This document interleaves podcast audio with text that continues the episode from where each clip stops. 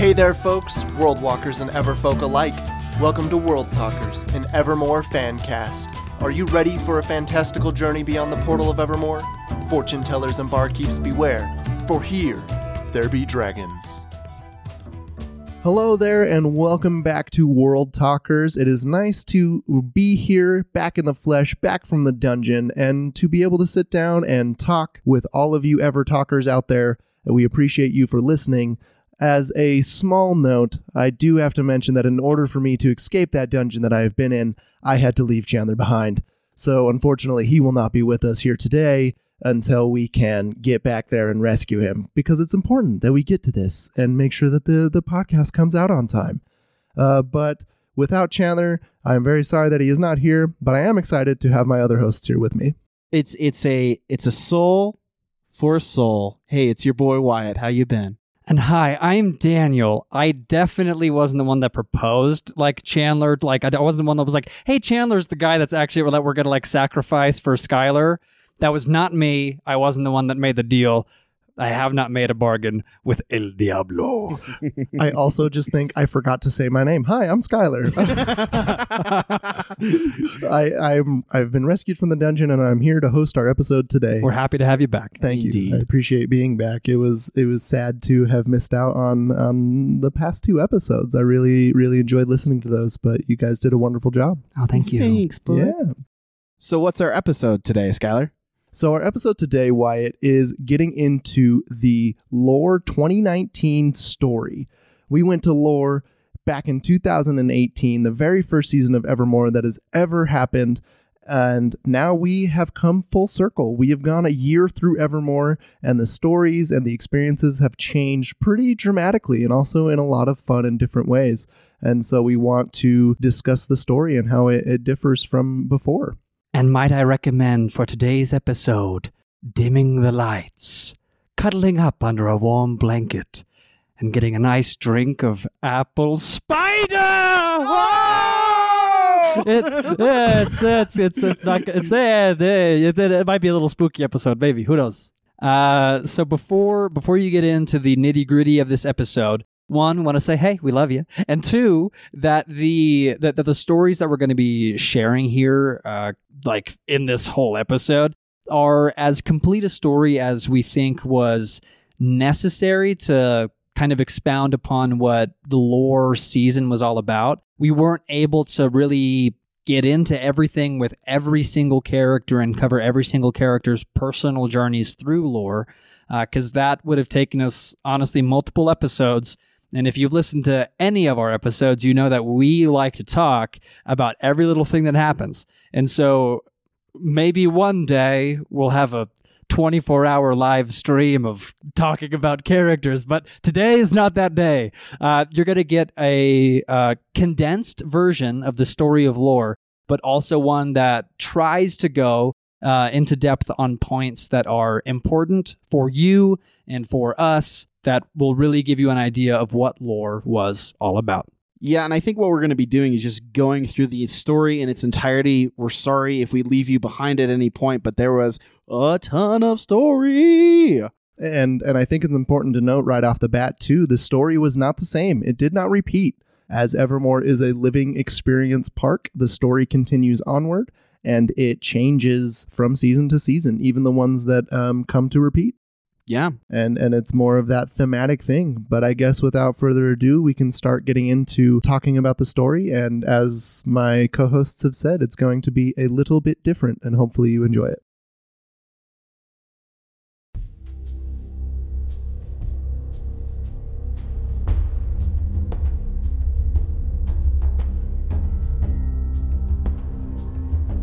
And so the Lore portal opened. The darkness corrupted Kaderin. The Fae King was back. Now in his new position in the ruins, Kaderin and the twisted, corrupted Fae King fight for control of his body. And under the newly established town council of guilds, the citizens of Evermore put up barriers around the town, both magical and physical. Kyra still didn't have access to her memories or her magic. Enlisting the help of a new witch in town, Wisteria, a wood witch who has always lived in the woods near Evermore and trained under Mother Nature herself, suggested that Kyra's head and heart weren't connected. The strength of the barriers around the town were soon being tested, and those watching on the wall were being attacked by dark bloods. Parts of the barrier were being weakened. Infected fae creatures were spotted in town, such as the bush fae. And a new resident took up place in the mausoleum, a giant spider named Lisette. Coming through a portal, and shortly after, its master also came through. This new person in town proclaimed herself to be the Princess of Spiders, Lady Ariadne. She wanted to protect the town by getting the council's permission to take down the weak magical barrier to put up her own, stronger barrier to fully protect the town. The impending doom looms over the town as a giant infected fish was found near the river. Banging was heard on the town's gates as something continued to test the barrier. Rooster, the traveling salesman, lost his business and became homeless. World Walkers paid off his debt of two hundred gold to Sir Philip and agreed to stay with Orin for a while. Meanwhile, the town continues to live and try to find happiness amidst these dark times. Suds and Fergus Nettleton work on a plan to try and find Clara, who was lost last year through the lower portal. Ophelia and Ben even hosted a fashion show and became even closer than ever before. Cleo gives Rooster a palm reading. As she traces his hand, she senses tragedy coming for him. Captain Aberford Dufresne and Mister Cross arrived to town after a long journey traveling through the in-between on their flying vessel called the Last Shackle. This happens as more infected beings are making their way through the barrier in the form of freaky nuns, Celtic warriors, and even a headless horseman. After rumors of dragons being infected in the forest, the dragon trainers realized that danger was approaching. They took the dragons and sealed themselves off in Drakenhaven, putting themselves into quarantine so that their dragons, Ildrax and Aiden, would not be affected. It is believed that someone in town is working against the rest, opening breaches into the magical barrier of the town to let in the infected. Can anyone be trusted? The dragon trainers didn't seem to think so. Ariadne, however, continues to offer protection from the darkness, but she requires a large sacrifice. Someone must sacrifice a portion of their magic to allow her to cast a very strong web of dark magic. Meanwhile, Mortimer, a mysterious shepherd, arrives in town. He seems to be a shepherd of lost souls and claims to be looking for his sheep. The Fae King claims victory. Victory over who he once was, Kaderin, claiming that there is one single piece of Kaderin left, however. After confrontation with Faldo, the Fae King says that he is completely taken over, and that the piece of Kaderin certainly is no more. The Fae King speaks of serving his master, and tries to corrupt more servants for this unnamed individual. Things grow ever darker as the elven ranger named Nimer is found dead in the forest, presumably attacked by Darkbloods. This is discovered by the elven ranger Hal, who found Nimer's body in the forest. As such, the elven rangers hold a memorial service for him, with much weeping, much reminiscing of the great life that this elf lived. And as it appears, the enemy is not only on the outside of the barriers of Evermore, but it appears that there is a killer inside as well. After Ben's proposal to Ophelia, a celebration and bachelor party was planned. After the celebration, Ben was found on the floor. He was, in fact, dead, later found to be the result of poison. That same night, Lily Dunghill, Dervil's sister, was found dead as well due to strangulation, and funeral processions were then held for both the next day. With all of this going on on the inside, those protecting the barrier were very few indeed.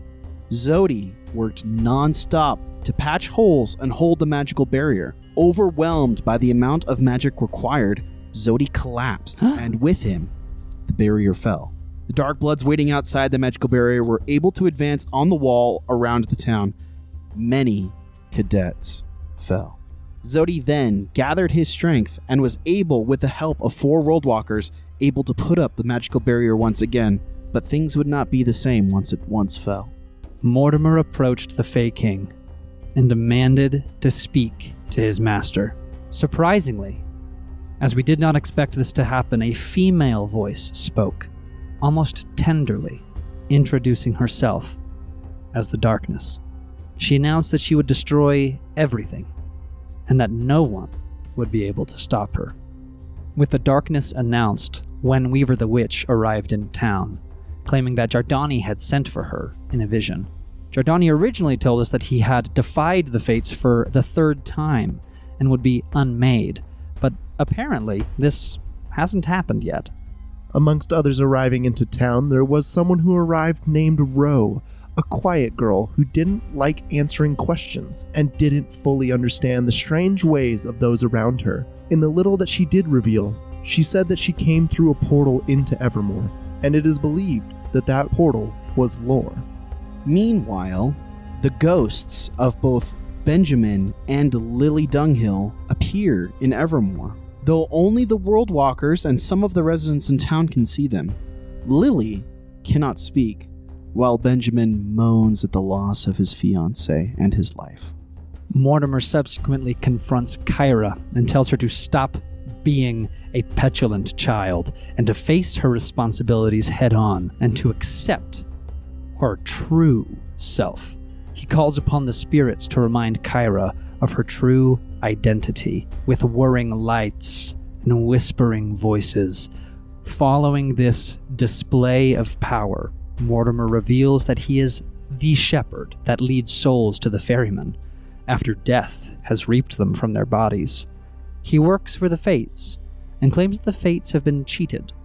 Both Zodi and the town of Evermore were meant to fall, but with the help of meddling Worldwalkers, both defied the Fates, at least for the time being. The weakened barrier was no match for the advancing servants of the darkness. They were able to overrun the burrows and take it over completely. No residents were harmed, thankfully, and the dwarves took up residence in one of the new tents that had been set up and continued to do their best to spread joy and cheer throughout the town of Evermore. Suds McBride receives a letter from Giordani telling him that not only did he send Clara into the portal last year, but that she had also been pregnant. The letter revealed that twenty years will have passed in the world of lore, but only one year for Evermore. After the shock of receiving such a letter, Suds began to put two and two together.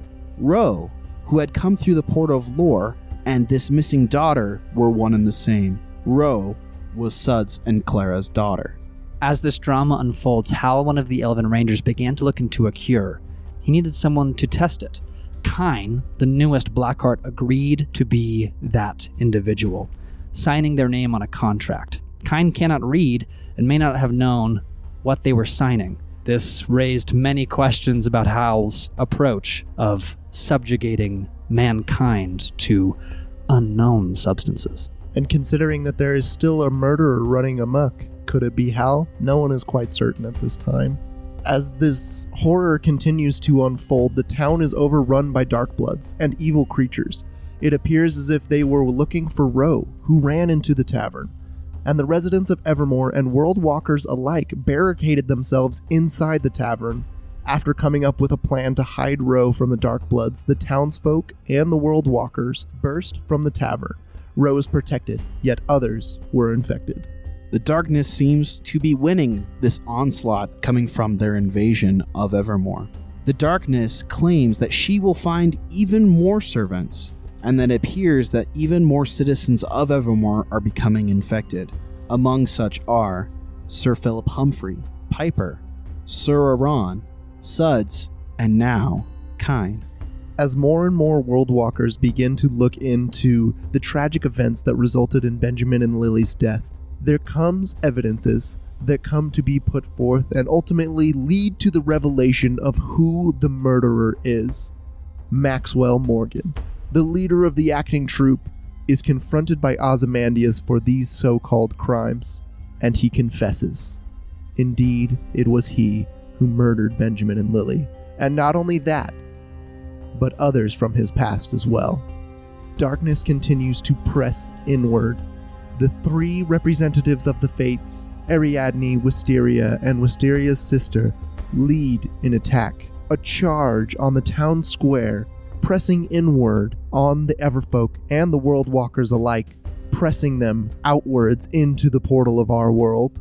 After the World Walkers return into the portal the following times, we learn of the fate of some of the residents of Evermore, specifically one Maxwell Morgan.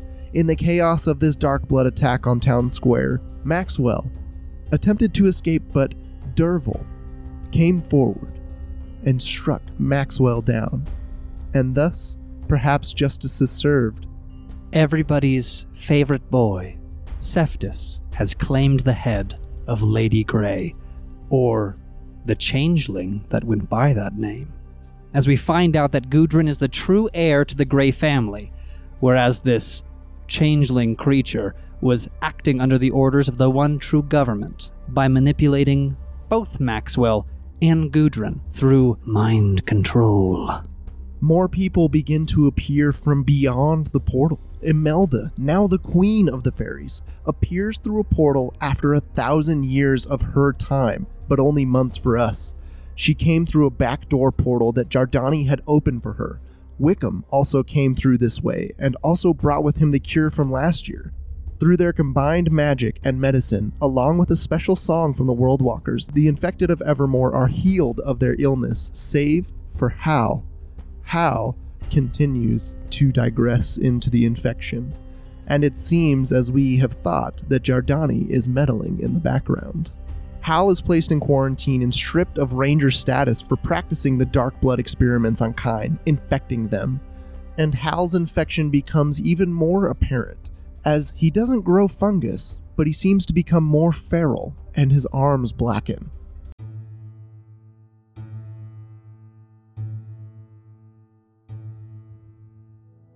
As the moon crawls over the walls of Evermore, the witching night is at hand. It is Halloween in Evermore, and the portal of lore has been moved, shifted even, from the forest to dead center in the middle of town. It appears as though a ritual of sorts is being made manifest among the magic users to make an effort to seal and close the portal of lore once and for all. And on this bewitching night, there is one person who steps through the portal that we would have never known or expected.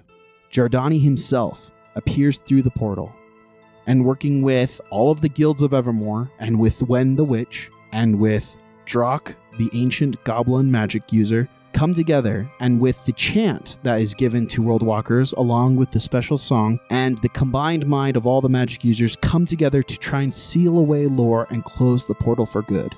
And in a way, they are successful. The portal is closed. Lore is no more, but at a price. Giordani is lost. In what ways? We don't know. We don't know if he is lost physically, mentally, or was he even there to begin with? Was that actually Giordani that was leading the charge to close the seal of lore, or was it Dimitri? Or perhaps an agent of the fates? It is one of the things that we may never know, or perhaps we will find out in the future. But one thing is for certain. Rooster has exchanged his life through Mortimer for Benjamin's. The transition is made final through Zodi and the use of dark magic, which leads us to the final night of lore, twenty nineteen. We see the ghost of Rooster back for one last day, as there is one final task he wishes to accomplish. Remnants of the darkness are still hanging about in the form of six twisted vines scattered about the park. The heart of the problem is located in the burrows, but with the help of the World Walkers, acting as representatives of each of the guilds, and a group of eight as well is chosen by the mayor to tackle the vines in the burrows. Each of the dark vines was dealt with simultaneously, and the residual darkness apparently was holding us back from something that was very important, something that we didn't expect. Once the darkness had been dealt with once and for all, or at least we hope, Kaderin was pulled from the husk of the Fae King frame. Though dead, many rallied around him. First, the Coven, attempting to bring him back using powerful magics, but their efforts were simply not enough on their own. The bards joined, participating in the ritual through song, lending their power through their voices. But finally it fell upon a World Walker to find Zodi, to gather his Zodiac, at which time Zodi led a group of what must have been some hundred people in a chant of intense light magic, the price of which is never known, but is always great. And from death, Kaderin returned, but this time completely and wholly cut free from the tapestry of the fates. With much rejoicing, Kaderin had an unforgettable reuniting with many of those in Evermore, but none was more profound than the few-word interaction had with Kyra, an old friend. Like a good drama, there was an amazing slap and an even warmer hug to follow. As many begin to contemplate how exactly Kaderin was returned to us if all of the pieces of him were squashed out, we come to learn of the valiant efforts of one World Walker in specific, Renée. The return of Kaderin would be incomplete if we did not mention her, and the part that she played in the process. As a weaver, she had made a belt for Kaderin, but unfortunately he had already become the Fae King, and so she gave it to Faldo. She even mentioned that she had fully accepted the idea that it wouldn't work and that Kaderin may have been lost forever, and he would have been, but Faldo wasn't going to give up on the opportunity that Renée presented him. With a piece of Kaderin in his lantern and the tether to reality provided by the belt, Faldo was able to initiate the entire process of his resurrection. For her amazing work, she received personal thanks from Kaderin and from everyone in attendance. About this, Renée said, "It made me feel like a hero. When Kaderin called me out of the crowd and gave me a hug, I felt so incredibly special. I was beaming the whole time. I think I followed him around, smiling to myself for probably twenty to thirty minutes afterward. I was just so incredibly overwhelmed that it had been used to help someone. Sometimes as a world walker, I have felt powerless to prevent bad things from happening to characters I care about. That moment made me feel powerful, and so very happy." Thank you, Renée. I think we can speak on behalf of all of the World Walkers that we appreciate all of your valiant efforts that you put into bringing Kaderin back to us. The evening events after Kaderin's return seemed to go a little slow. They wrapped up with a joyful wedding of Ben and Ophelia, officiated by Captain Dufresne and with the blessing of the Fates as represented by Ariadne, Wisteria, and her sister, placing cords around the couple's hands to signify their unity for the rest of time. Rooster, in attendance in spirit, couldn't have looked happier. We think that seeing his best friend in life, joined to his beloved, was all he wanted for his final day on Earth. And after the wedding was over, Mortimer shepherded Lily and Rooster onwards, their souls to their final resting place. And we, the park-goers, left that night with hope in our hearts, for those we love, for those we will yet meet, and above all, forevermore.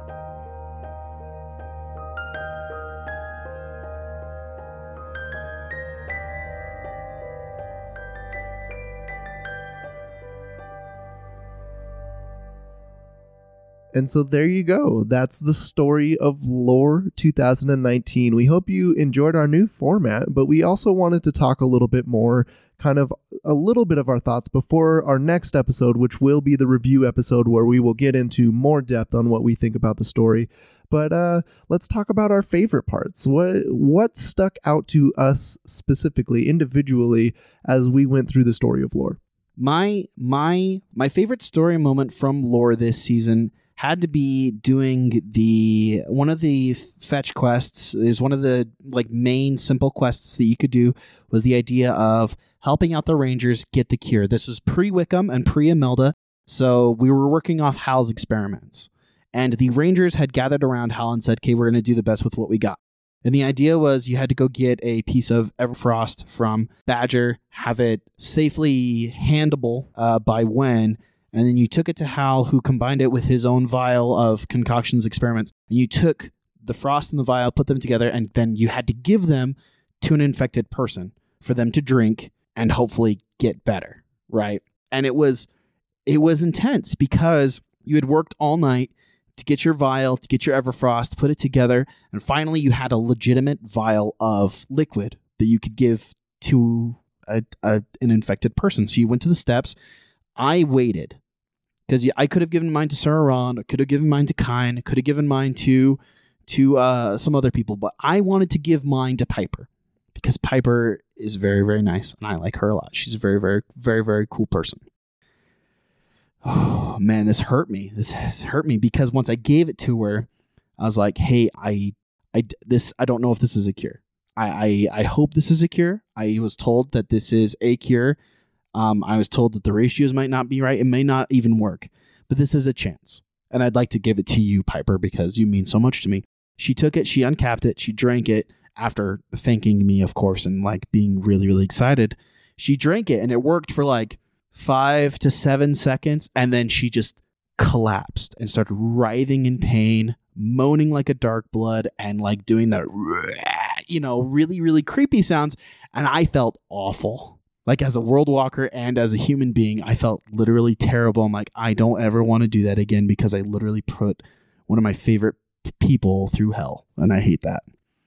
And it messed me up so hard inside that we were here, that this was lore and this is what we had to deal with. Like there was no other way that we could cure these people except by trial and error through immense pain and suffering.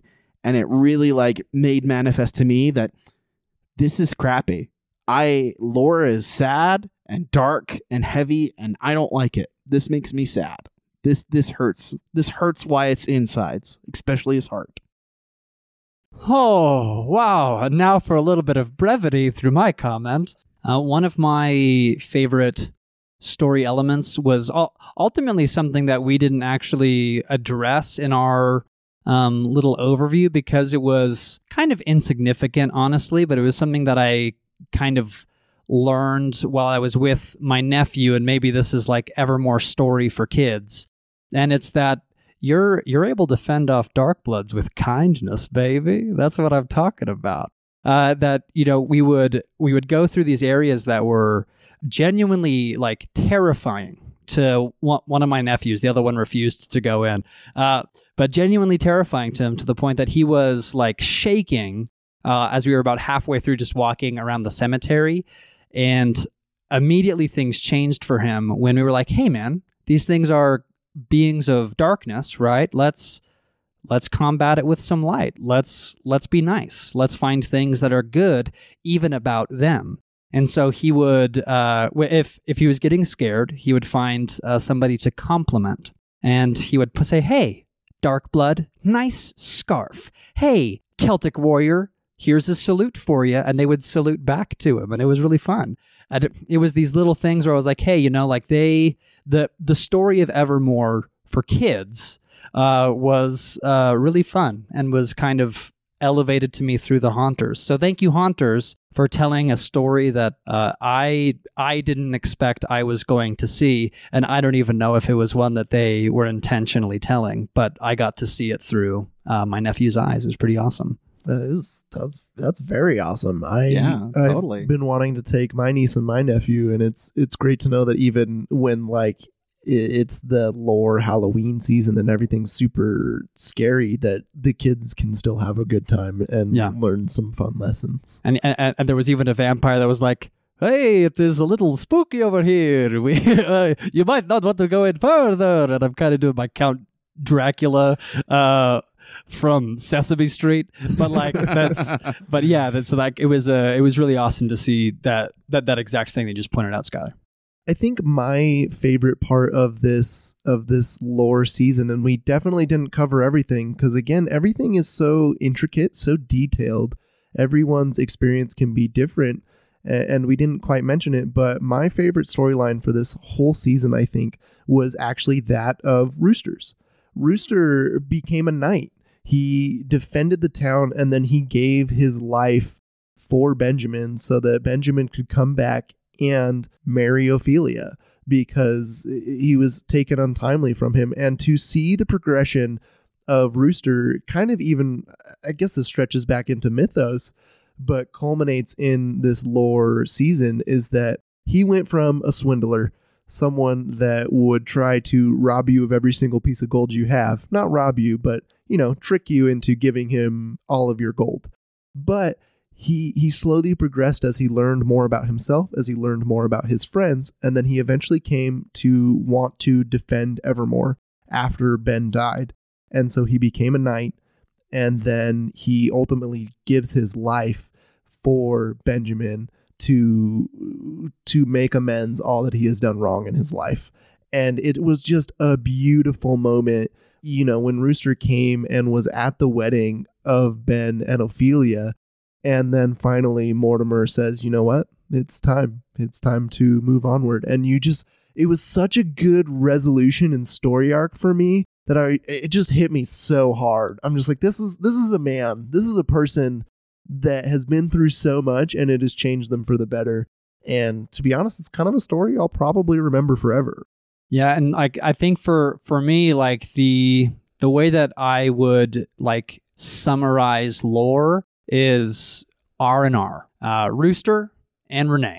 Because I think I, I, I think those the those two names epitomize what I think the season was all about. Is these uh, for Rooster these um, amazing conclusions to these character arcs that we've been seeing develop now for like what well over half a year, um, and then with Renée the impact that we the World Walkers are able to have in the park. So the the the park's impact on the characters and our impact therein as well. So for, for me, Rooster and Renée, I think I think you hit it on the head there, Skylar. That's awesome.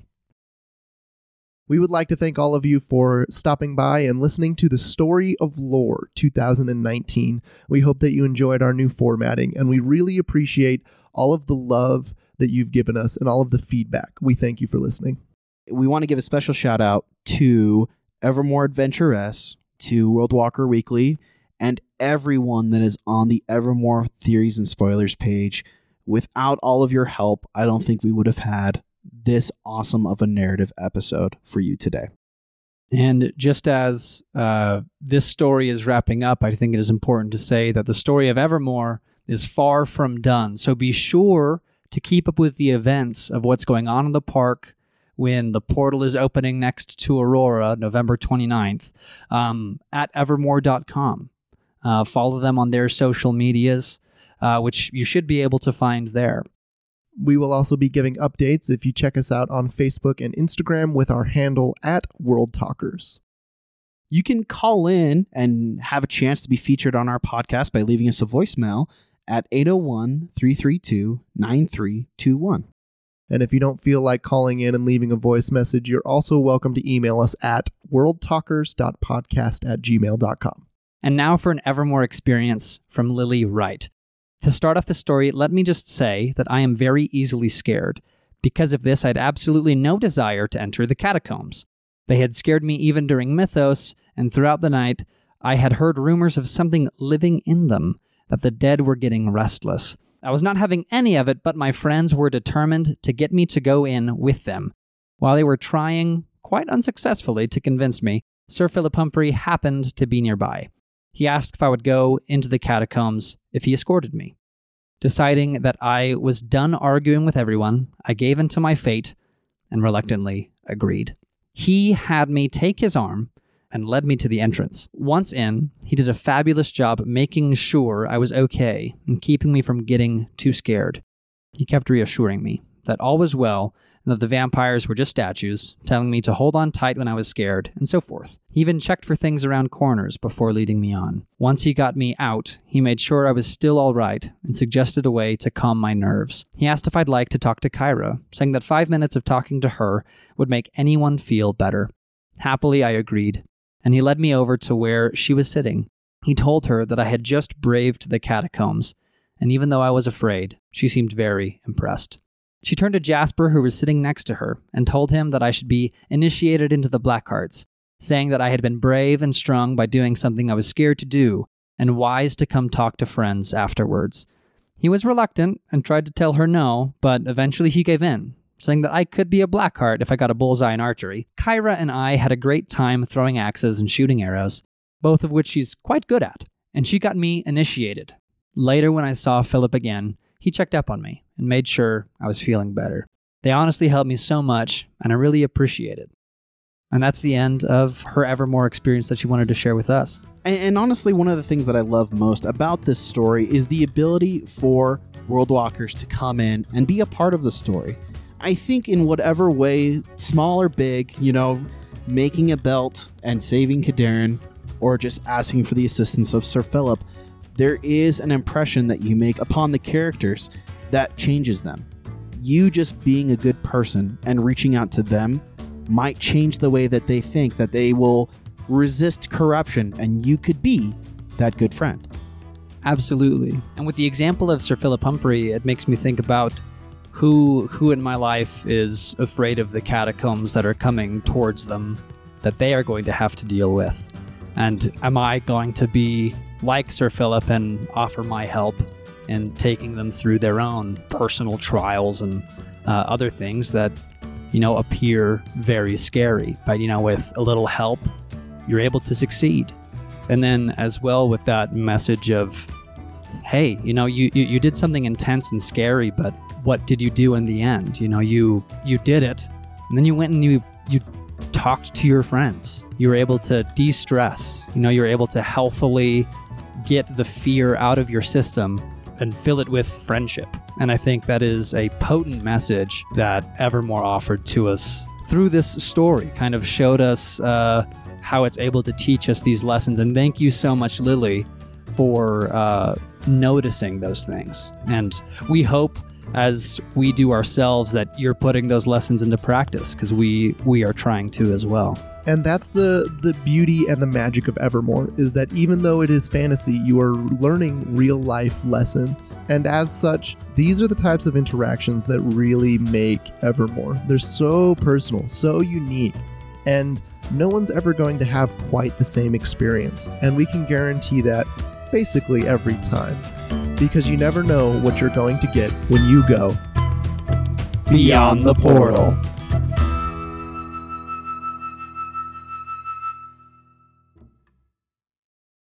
Nice job, guys.